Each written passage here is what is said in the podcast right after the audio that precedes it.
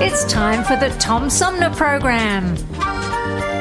The Tom Sumner Program is a live variety show with music, comedy, and special guest interviews every Monday through Friday. The Tom Sumner Program. Old fashioned radio for a new generation.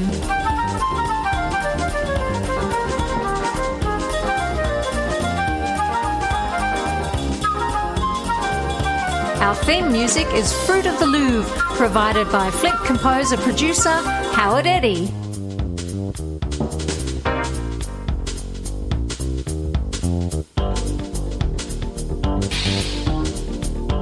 Stay tuned, because it's on now. Old fashioned radio for a new generation. The Tom Sumner Program.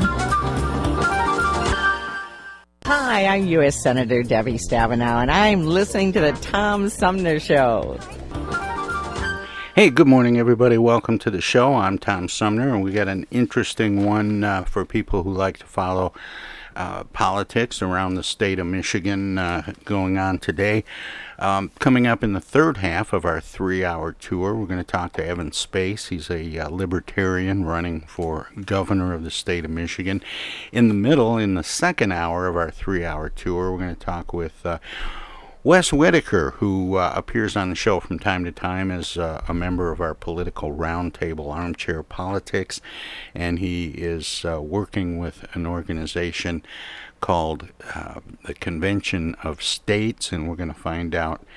Uh, we're going to talk some more about Convention of States. We've he's been on before, and we've talked about it. But he also uh, led me to and introduced me to, if you will, my first guest this morning, who joins us by phone here in just a moment. Um, he is uh, a Republican uh, running for um, a, a newly drawn uh, district for uh, the U.S. House of Representatives, and his name is Matthew Seely. He joins me by phone. Good morning, Matthew. Welcome to the show. Good morning. Thanks for having me on today. How are you? I'm doing great, and and it's uh, and it's great to talk with you.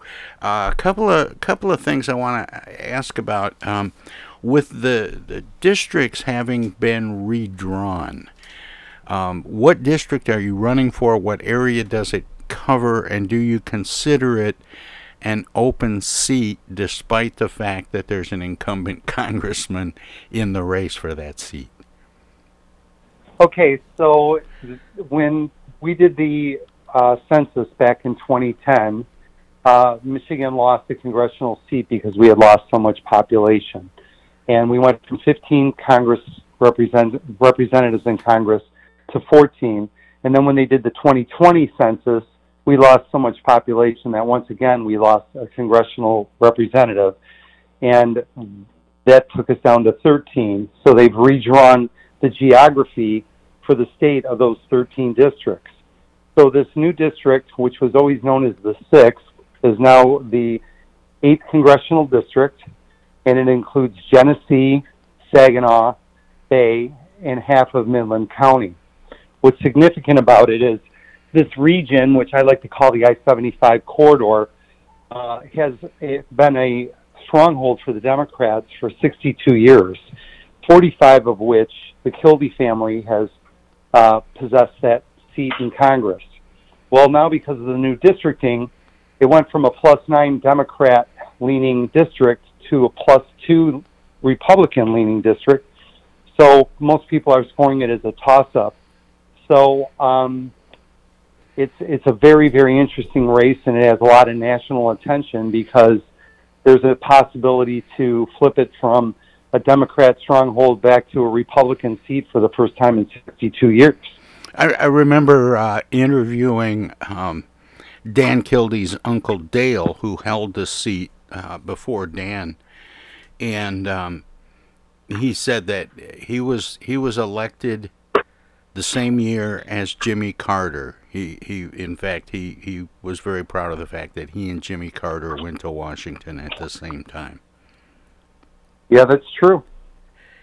And 1977, and you know what's interesting about that is it's funny how history repeats itself. Uh, back then, when Carter was elected, we had record inflation. The price of gasoline had doubled, and uh, you know the the the response to this by the Democrat Party was that Americans might just have to get used to the concept that our lifestyle may never be back to where it was, and that we might have to just get used to living with less. And Ronald Reagan, of course, called that all hogwash and came in and changed everything. And we ended up, through Reaganomics, having a, a, an economic boom that was pretty unprecedented at the time. during during uh, Reagan's run for his first term as president, uh, George H. W. Bush, who ran against him in that race and eventually became his vice president, um, called Reaganomics voodoo economics. A phrase Yeah, I, was I think he had to eat some crow scheme. over that. Yeah, it was a scheme. Remember, he kept calling it a scheme. This Right. Voodoo economics, this risky scheme, and it turned out to be actually right on point, and it worked great. And his main objective was to take out the Soviet Union, which he did brilliantly. And again, it's funny how history repeats itself because one of Reagan's key strategies to taking out the Soviet Union was to sit down with OPEC. He negotiated some long-term arrangements for purchases of oil if they were willing to lower the price of oil um, significantly. And what it did is it took away the revenue stream that Russia was depending on to pay for the arms race, and it ended up bankrupting them. And right now, we're acting like we're victims to the oil companies when truthfully, the President of the United States has the power to correct this issue very quickly. And um, we are basically funding Russia's war in Ukraine by allowing them to enjoy the highest price per barrel ever in history. Matthew, how many Republicans are running in the primary coming up in August to uh, take on Dan Kildee in the fall? There are three of us. I see a lot of TV commercials for one, and, and I'm raising that for a couple of for a couple of reasons. One, because I want to give you an opportunity to talk about how you're campaigning and how you're, um, you know, getting yourself known among the electorate. But but also to find out where you, where you stand with the party because the party um, has started a tradition in the last decade or so of um, picking candidates except for uh, candidates for governor and, and maybe for national offices. I'm not sure. Um, but ha- has the Republican Party endorsed in this primary? No, they won't. In fact, I was uh, just recently in Washington D.C. and met with the uh, NRCC. Well, I was thinking is, of the um, state party, Matthew. I, I hope I didn't. Oh, I, I hope No, I didn't uh, um, send you down the wrong no. path. No, not at all. Um, the, the the state party and the national party both have a policy of not directly interfering with primaries. Uh, so, if an individual who happens to be a member of that team wants to individually endorse somebody, they have that right. And uh, I know in this case that that happened. Uh, a couple of people that were uh, pretty high up in the MIGOP decided to uh, weigh in on their opinions on who should be the selection for Attorney General and Secretary of State. And that's all completely within the rules and, and allowable. It's just that the party itself did not officially endorse anyone and wouldn't until after the primary. Well, I think people get a little bit confused, and that's why I brought it up because there was what was called a nominating convention a few weeks Right. ago in. Uh, I th- was it held in Detroit or Grand Rapids? I can't remember. Grand but- Rapids, yeah. Um, and, Um, and they you know, came out now- behind certain candidates for uh, Secretary of State, for Attorney General. Those are the big ones. Um, but- Right. But, go ahead, Matthew. Well, well, yeah, and and you're absolutely right. That's what happened. Um, and the thing that I think was good about having this uh, particular style of convention is, in Michigan, for whatever reason, we're one of the last states uh, to have August primaries. You know, we've been watching primary races for the last month, um, and, and even further back in some cases.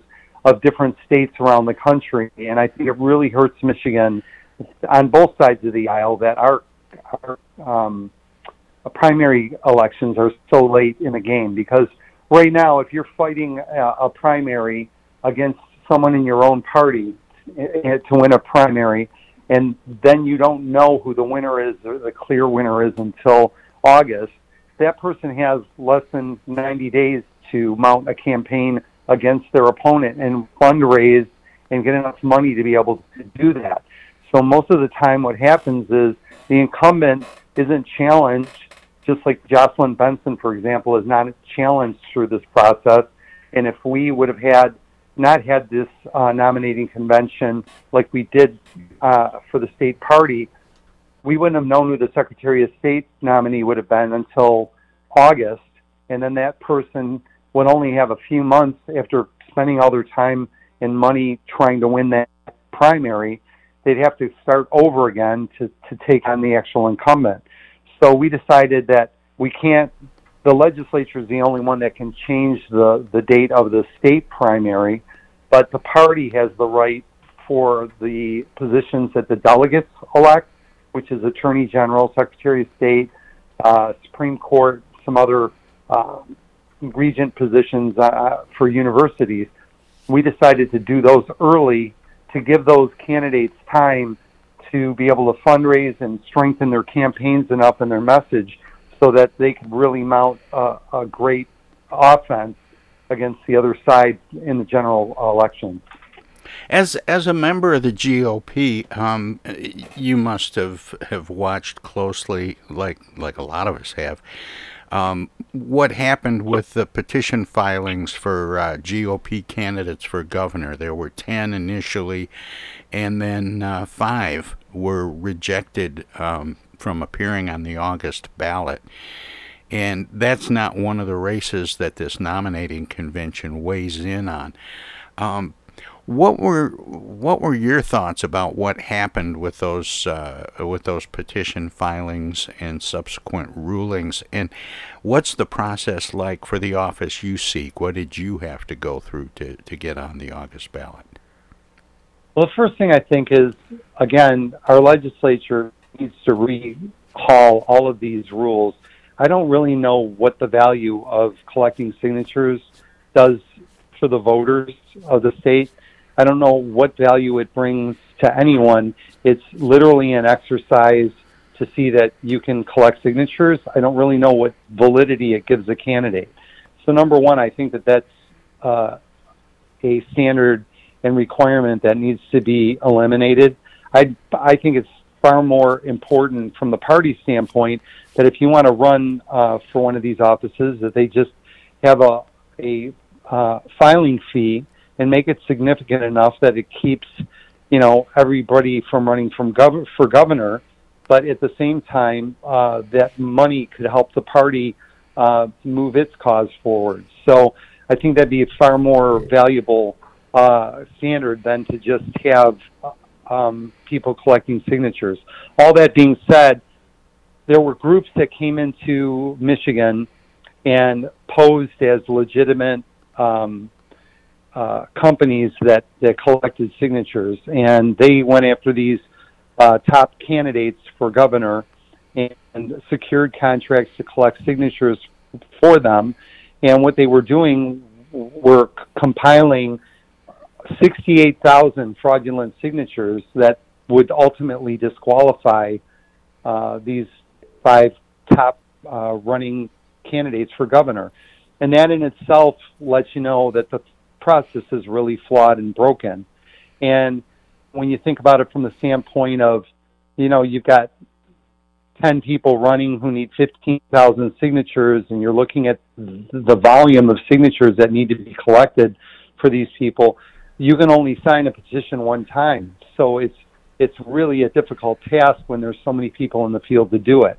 And the idea that a non-elected um, group of people uh, can bureaucrats basically can go through and disqualify um, candidates for public office isn't really, I think, serving the will of the people. And I think that the the rulings were improper. I think there should have been some type of an exception made. I think prosecution of these people that misrepresented themselves and sold illegal signatures should should happen. And um, unfortunately, none of that will take place. And you know, the the people who suffer from this are not the candidates; it's the voters. Because Matthew, I'm going to have to pause you right there. I have to take a short break, but I really want No to talk problem. to you some more. Can you stick around for a few minutes? Yeah, absolutely. Great. My, my guest is Matthew Seely. He is a GOP candidate for uh, U.S. House of Representatives in the 8th District from uh, mid Michigan. We're going to let our broadcast partners squeeze in. We'll be right back. Hello out there, everybody. It's me, Tigger. T-I double G R. That spells Tigger. And don't forget to remember to listen to Tom Sumner program on account of because he's so bouncy. I'm Julie Lopez with Crime Stoppers. Have you ever wondered what to do if you have information about a crime or the whereabouts of a felony fugitive and you want the police to know but you need to remain anonymous? Well, here's what you can do. You can go to p3tips.com or download the mobile app. You can go to Crime Stoppers of Flint and Genesee County's Facebook page and click on the Leave an Anonymous Tip tab, or you can call 1 800 422 jail. All methods are anonymous, and if your help leads to a felony arrest, you may be eligible for a cash reward. Remember, your voice matters. Our lives have been turned upside down by COVID 19. When a vaccine becomes available, it's critical that all of us get it. What we do as individuals will impact everyone's health, including those who can't get the vaccine. We won't get through this unless everyone takes part. Now is the time to get up to date on all recommended vaccines for both kids and adults. Experts say it's more important than ever for everyone to get their flu vaccine this year. And if you're older, you should get both the flu and pneumonia vaccines, since both illnesses can make COVID 19 even worse. Vaccines are available at a lot of convenient places, so be an example for friends and loved ones and encourage them to get vaccinated too. We all want to reunite, travel, and get back to school and work, but that means we all need to get on board. This is the time to do what's right for each other. Get vaccinated. It's our best shot. Hey, this is Tom from the Tom Sumner Program. Catch me and a gaggle of great guests weekdays on Our Voices Radio, WFOVLP 92.1 FM. You never know who might drop by. Joe By from the Blue Hawaiian. Dan Sterling. Congressman Dan Kildee. Alexander Zonjic. Actor, comedian Joe Napodi. Woodrow Stanley. U.S. Senator Debbie Stabenow. State Senator Jim Ananich. Comedian Brian McCree. The unknown comic. Mark Farner. And Tom, I want you to know Tom's my friend. You you've always got great questions, and you know the material, and you, and you care about it, and it's uh, it's that's impressive. Nice to be with you, Tom. And I admire you for reading all of that. I haven't read the whole thing. I've got willing to admit that. Hey, Tom, this is my favorite interview always. You you, it's like having coffee at the kitchen table with you. Tune in Monday through Friday from 9 to 12 right here on 92.1 of a kind and check out our website at tomsumnerprogram.com. Discoveries. They happen when we least expect them, in places we thought we knew. And discoveries have a way of teaching us a little more about ourselves along the way. Welcome to Flint and Genesee County, where up north meets down south. Home to Michigan's largest county park system and a vibrant culture. A place filled with discoveries we've yet to make. Throughout acres of beautiful lakes, wetlands, and woods, and in the diverse city beyond. Where the uplifting melodies of gospel choirs fill the air, where the work of renowned artists color the galleries and museums, where the fresh fruits and vegetables at the downtown farmers market awaken our senses, and where the cultural center and planetarium broaden our view of the world. Let's spend a few days enjoying the wonders of Flint and Genesee County, where the joy of discovery is pure Michigan. Your trip begins at Michigan.org. Babies come with lots of decisions. Cloth or disposable? Crib or bassinet? So when it comes to protection, go with the safest, most effective choice vaccination. Get all the recommended vaccines for your baby by age two to protect your child against 14 serious childhood diseases. For more reasons to vaccinate, talk to your child's doctor. Go to cdc.gov slash vaccines or call 800 CDC Info. A message from the Centers for Disease Control and Prevention. This is Congressman Dan Kildee, and you're listening to the Tom Sumner Program. And welcome back, everybody, as we continue our conversation with a GOP candidate in uh, August's primary to run against uh, U.S. Uh, uh, House member Dan Kildee. Uh, his name is Matthew Seely. Matthew, welcome back. Thanks for sticking around, and sorry to make you sit through all that. No problem. Um, Matthew, just before the break, we were talking about the uh, the problem with uh, petition signatures and so on for some of the GOP candidates running for governor and how five of them got blocked from being on the ballot. Um, what was it like for you and your campaign getting um, getting on the ballot for uh, for August? Well, it actually became a very exciting process for me. Um, the way that I got into this race was when I saw that it was being redistricted and I saw that Dan Kildee was uh, vulnerable. Uh, it looked like it's going to be an exciting race, and I was waiting for someone in the district to step up and uh, put their name in. Someone with a great name recognition. Uh, I had heard that there was a possibility that Bill Schuette was looking at a run. I heard that there was a possibility Tom Leonard might look at a run, and I thought that you know all of these candidates have got great great name recognition. They're they're well known in the area, and they could mount a really great uh, race against uh, the incumbent. So uh, when nobody stepped up, and I saw the field of candidates, I just thought to myself, you know, neither one of these other people that are running can win this thing, and we're going to just hand another. Uh, um, term to Dan Kildee, and I just thought that that was unacceptable with it being a toss-up race, and knowing the failures in this district from the standpoint of where the economy is and the, the standard of uh, living in this district. So I got into the race three weeks before the filing deadline. I was required to collect a thousand signatures.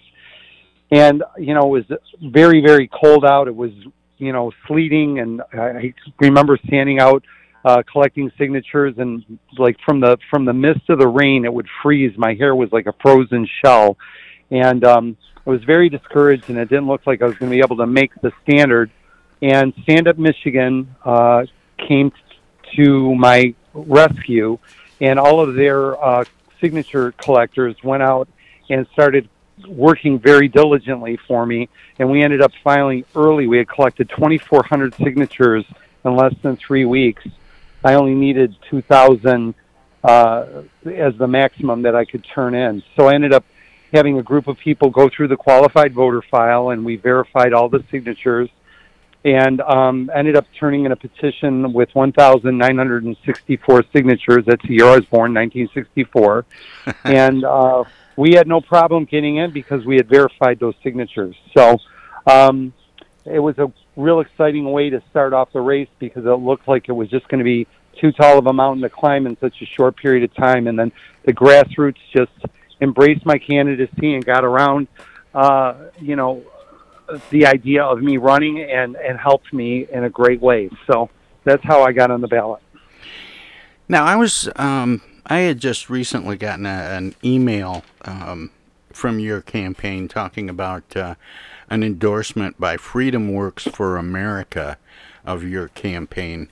And um, I, I, was looking through your website a little bit and saw that you have been um, more than a supportive, uh, more than a supporter for Donald Trump. You've been a very active participant in his campaigns here in Michigan and in uh, throughout the country back in in 2020, and I think even before that.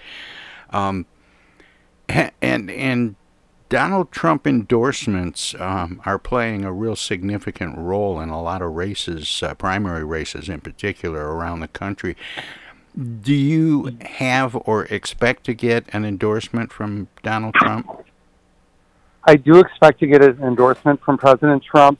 Uh, I've been told as much from his um, uh, staff. I talked to uh, part of the people who are his what I would call inner circle team.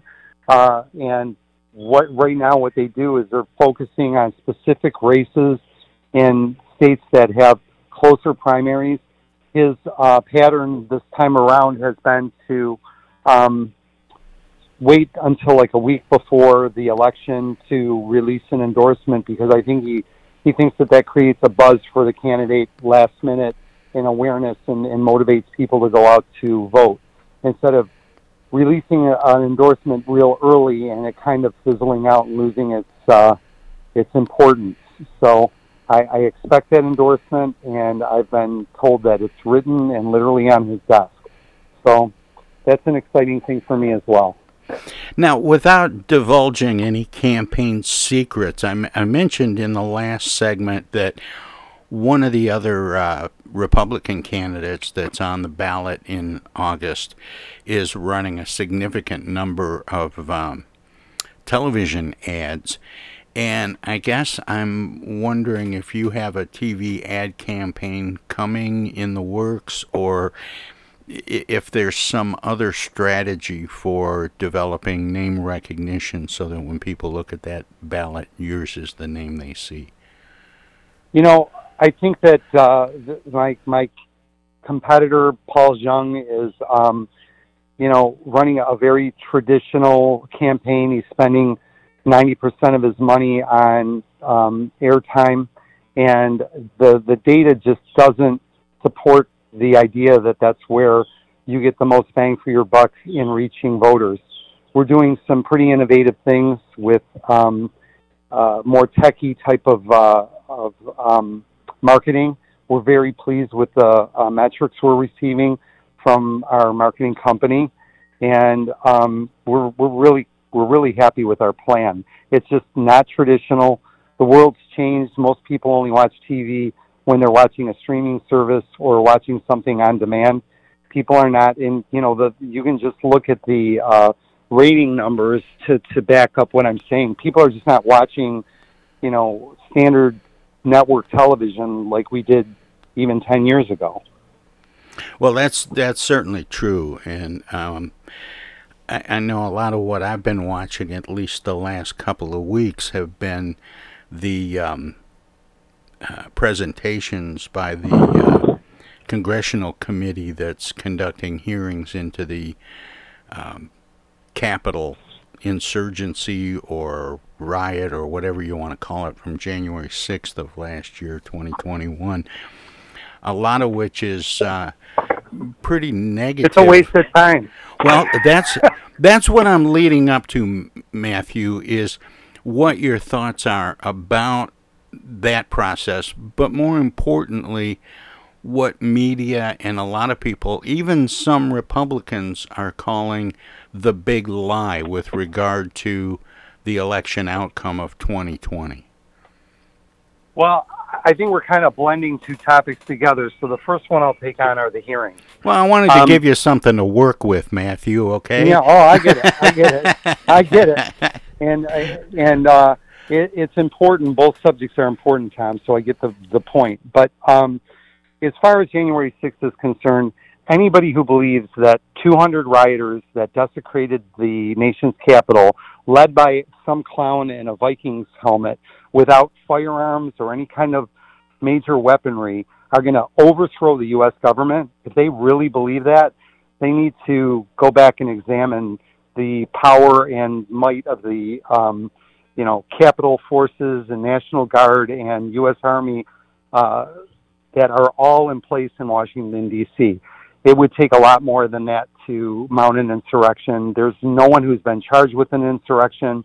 There was no one who was ever charged with any kind of gun uh, charge or weapons charge. So I think that this is a great way to hold a shiny object up so that the public focuses on that instead of the fact that gasoline's at a record high, inflation is almost at 10%, people's uh, stock market um, valuations on their retirement pensions and 401ks is down 30%.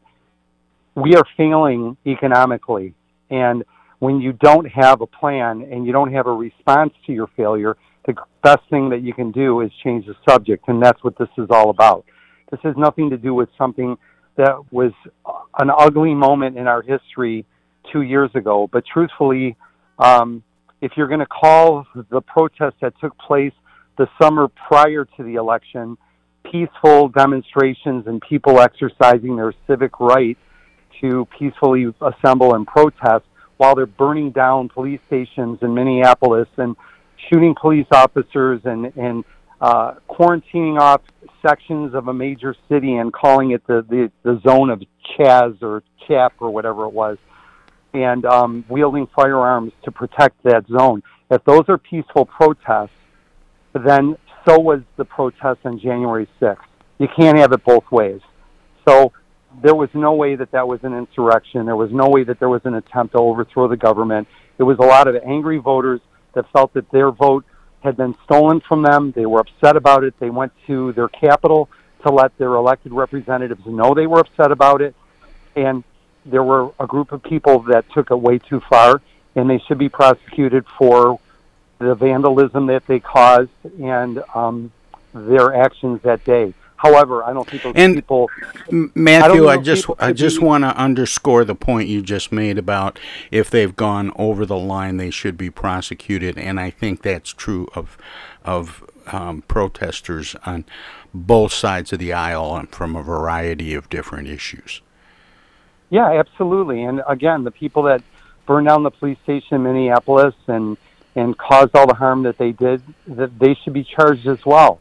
But when you've got Democratic groups, you know, posting bail for people and then charges getting dismissed, you know, in bulk, that that's just not that's not the way that the justice system is supposed to work. So that's my feeling on all of this. It's really just a shiny object to keep us not focused on the failures that are occurring economically in our country. Um, and then as far as uh, the election of 2020, you know, it, it's very simple to uh, dismiss this and say that nothing happened and that we should all just move on. But the truth is, is that the Constitution is very clear that all elections are conducted by the state legislature. The legislature is the only entity that has the authority to create election law, rules, procedures. And when the Secretary of State and the governor took $15 million of COVID relief money and printed and mailed out 7.7 million absentee voter applications against state law and then started changing the rules on signatures, started changing the rules on verification with ID, started creating uh, drop boxes for um, mail in votes, and destroyed the chain of custody of those ballots. They broke the law. They broke the Constitution. They broke federal law, and that made the election fraudulent. And there's really nobody who there's really nobody who uh, wants to have an honest conversation about the Constitution and about federal law on elections that can argue with that point. Uh, There's there's you have a something that, there's something that I that I'd like to have explained to me because I I think it's entirely possible that both sides of the aisle try to figure out ways and strategies and and and try to figure out how to cut corners to you know give their side the best advantage when the votes are counted. But Republicans had a pretty good year in 2022 there were a lot of people who won uh, seats in in states and and in uh, in Congress um, and governors uh, races. Republicans did really well.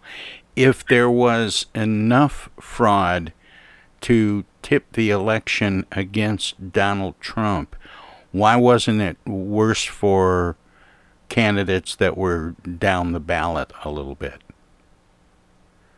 Well, in a way, Do you know what? Do you know what I mean, Matthew? I mean, I'm I'm I puzzled do, by and that. I, and I think it's I think there's an easy answer for it.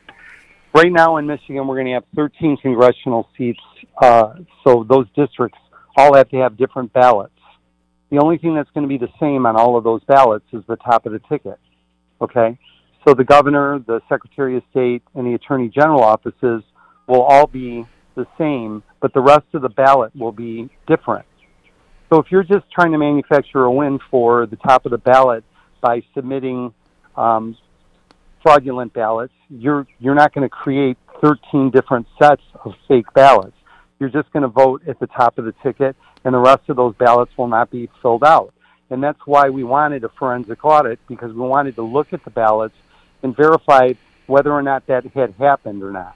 And you can't do that by counting them. You have to actually examine them forensically and see where they're just thousands of ballots that only had a, a vote for Donald Trump and Gary Peters, or were they completely filled out? Were they were they legitimate ballots?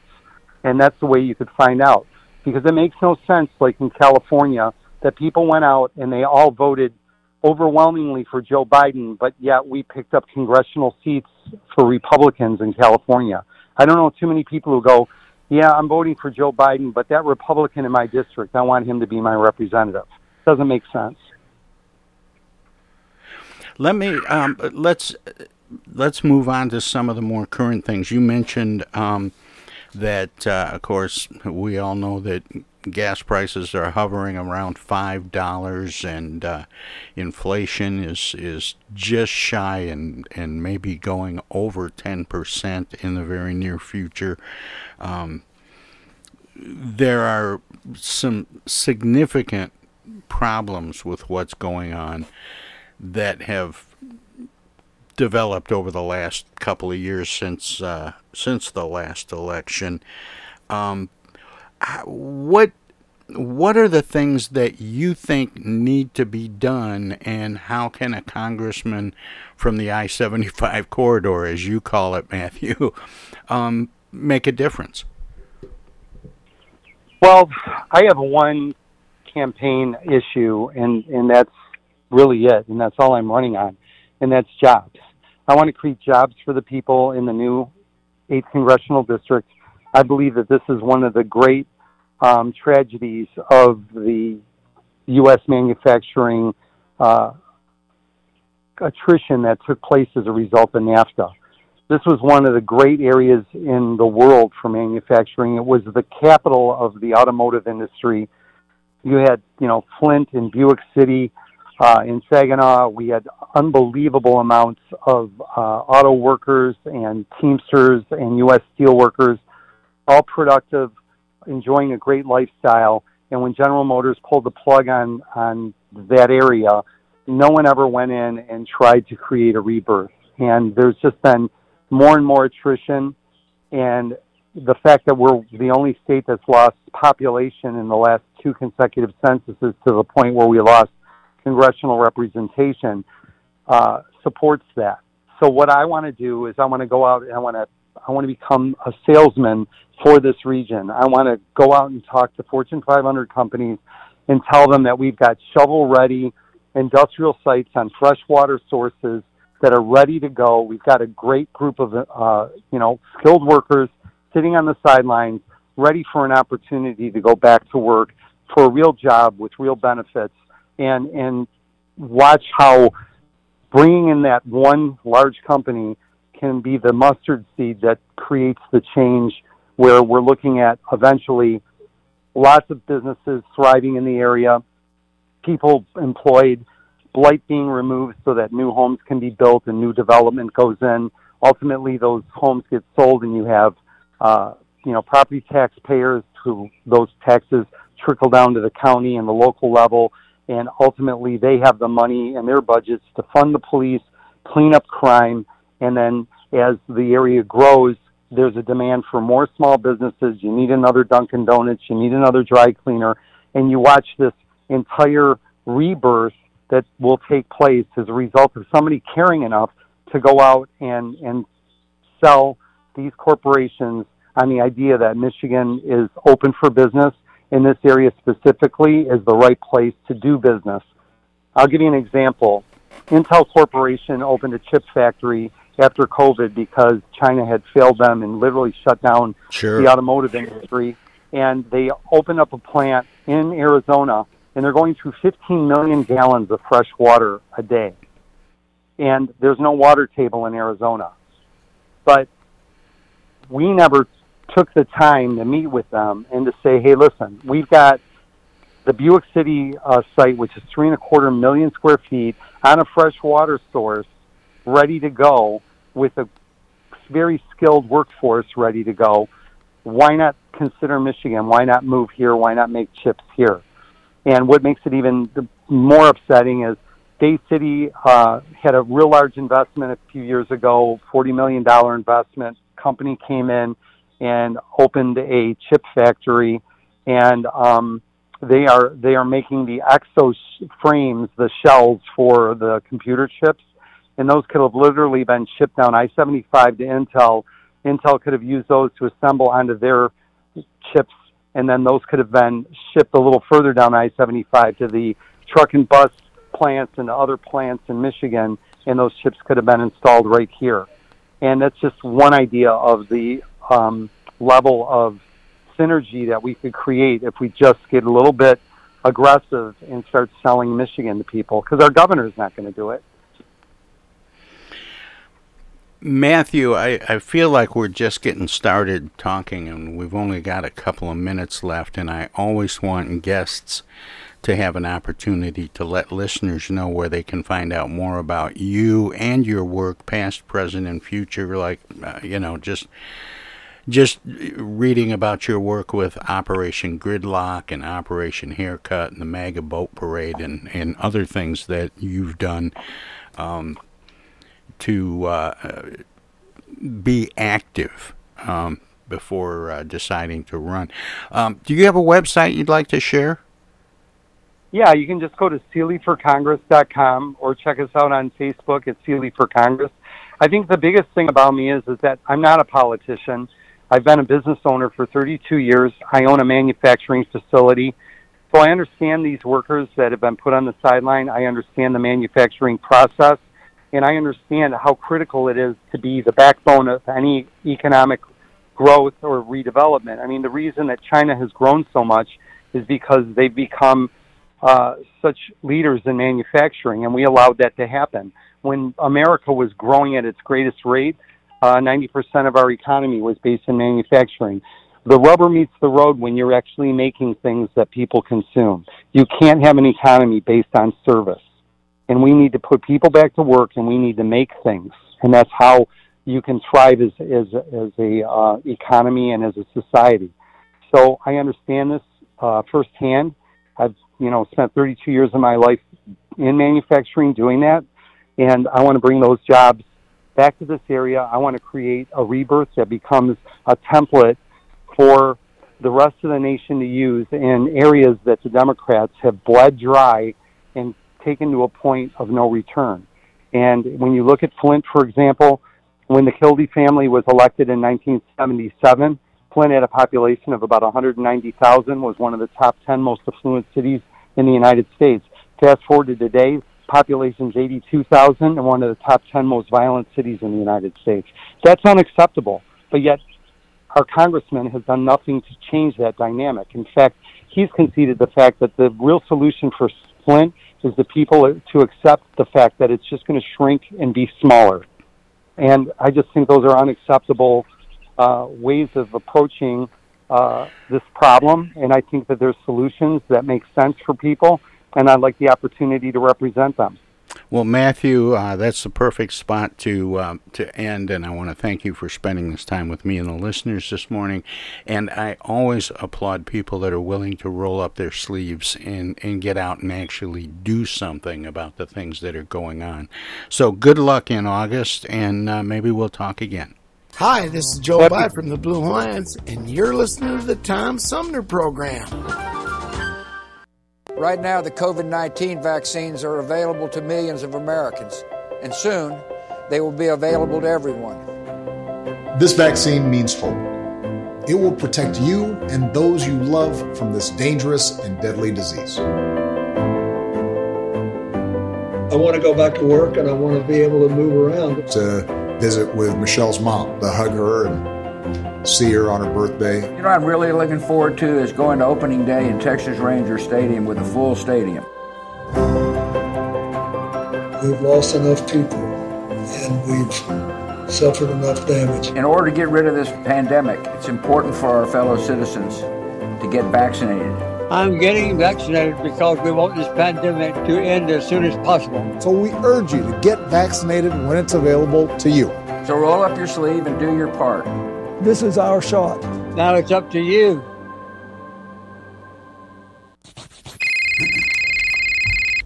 Yo, speaking. Oh, dear. Honey, our car warranty is expiring again. So soon? It just expired last week. You don't even own a car! Not now, Dana. Your father's on the phone. Hey! Mom and Dad, you're being scammed. It's a robocall. Scammers are using new technology and clever tactics to make more and more calls that look legitimate but are hard to trace. They can make it look like they're calling from any number, even from numbers of people you know. My robocall crackdown team is working with state and federal partners to stop the robocalls for good, but I need your guys' help. Don't trust your caller ID. Verify you're really talking to the person whose number appears when your phone rings. If you accidentally answer a robocall, hang up right away. Engaging in conversation will only lead to more calls. Use a call blocking app on your cell phone that stops robocalls before they interrupt your day. And if you do get a robocall, file a complaint with my office online at mi.gov slash robocalls. And mom, dad, please do not give your information out to these scammers over the phone. They're just trying to trick you. Well, at least they call. No, I get it. You're busy. But you know, Janine's daughter is a doctor. She calls every week. A doctor. I'm Michigan Attorney General Dana Nessel. Visit mi.gov slash agcomplaints for your connection to consumer protection. It's 2022, and this year the Tom Sumner program begins its 15th year. It would not be here without support through the years from individuals and organizations like these. Seth David Radwell, East Village Magazine, Flint Institute of Music, Hello, I'm Maestro Enrique Diemecke. Flint Community Schools, MTA Flint, Flint Comics and Entertainment, Hamady Complete Food Center, the Flint River Watershed Coalition, W.H. Wisecarver, the Genesee County Road Commission, Sloan Museum Auto Fair, Thomas Appliance, the Genesee Health Plan, Swiftlet Technology, Mott Community College, Pure Michigan. Friends on Facebook have also helped by contributing to the show's online fundraisers two or three times a year.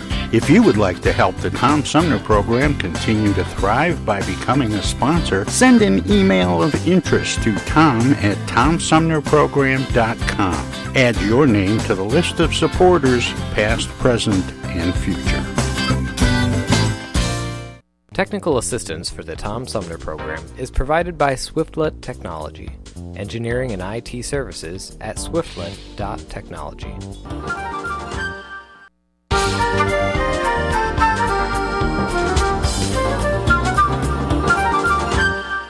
Hey, this is First Ward City Councilman Eric Mays, and you're listening to the Tom Sumner Program. Welcome to this presentation of the Comedy Spotlight on the Tom Sumner Program.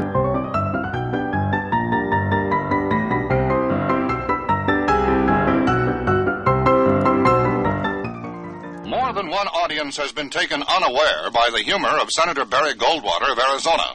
Here is Senator Goldwater accepting the nomination for President of the United States at the annual mock convention of Washington's exclusive Alfalfa Club. Well, this is the most exciting thing that's happened to me since Walter Reuther made me an honorary auto worker. Gentlemen, gentlemen, if my voice trembles a little at this historic moment, I'm sure you'll understand. It takes my breath away, even though I feel the White House is now ready for me since Jacqueline remodeled it in an 18th century decor.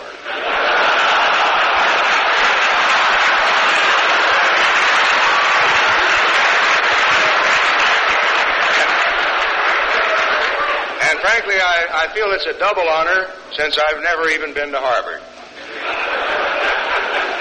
But, members of this convention, this has been a genuine draft, not just the kind felt by reservists. And I've.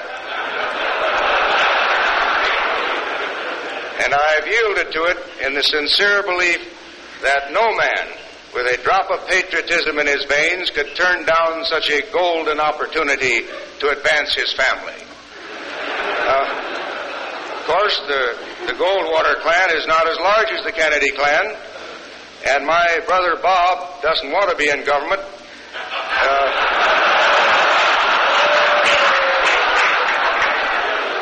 He- he promised Dad he'd go straight.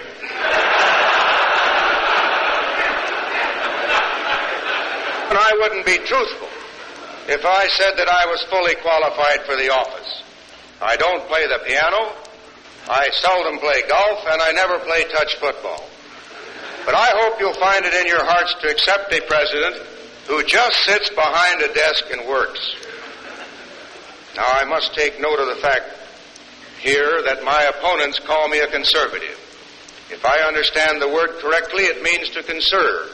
Well, then, I'm just trying to live up to my name and conserve two things that most need conserving in this country gold and water.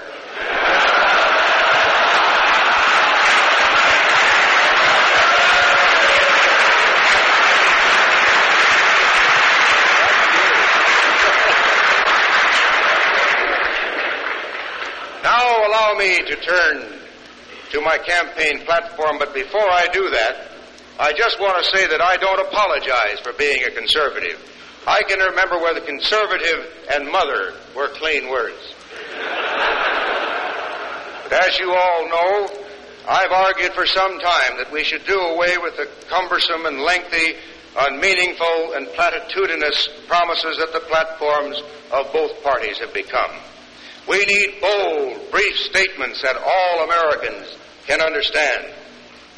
Now, the first blank fits neatly on one page, but I think it's basically sound and honest. It will mean the same thing to you whether you live in the North or the South, whether you're a farmer in Maine or an industrial worker in California. It says, and I ask you to play, pay close attention, elect Goldwater. now, gentlemen, that's it. No nonsense, no shilly shallying, no hair splitting. Just elect Goldwater. It's got a nice ring to it that I sort of like.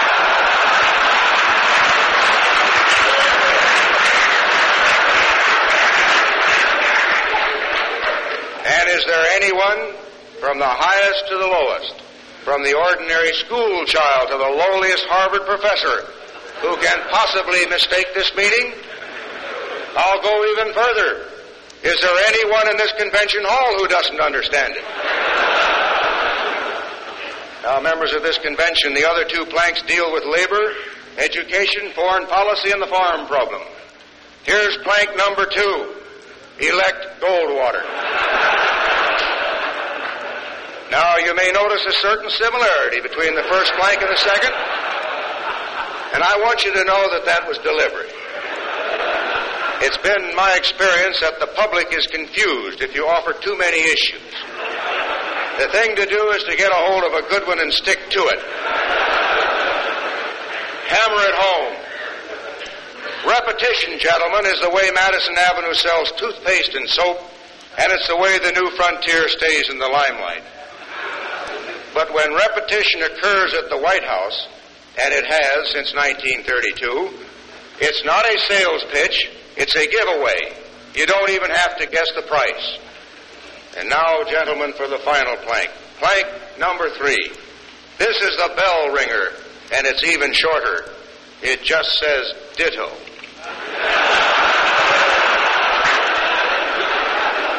There, gentlemen, I suggest that you have a platform in five words.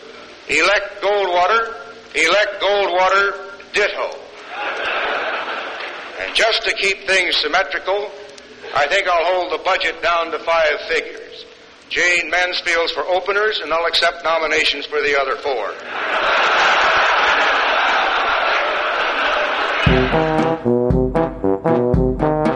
This was another comedy spotlight on the Tom Sumner program.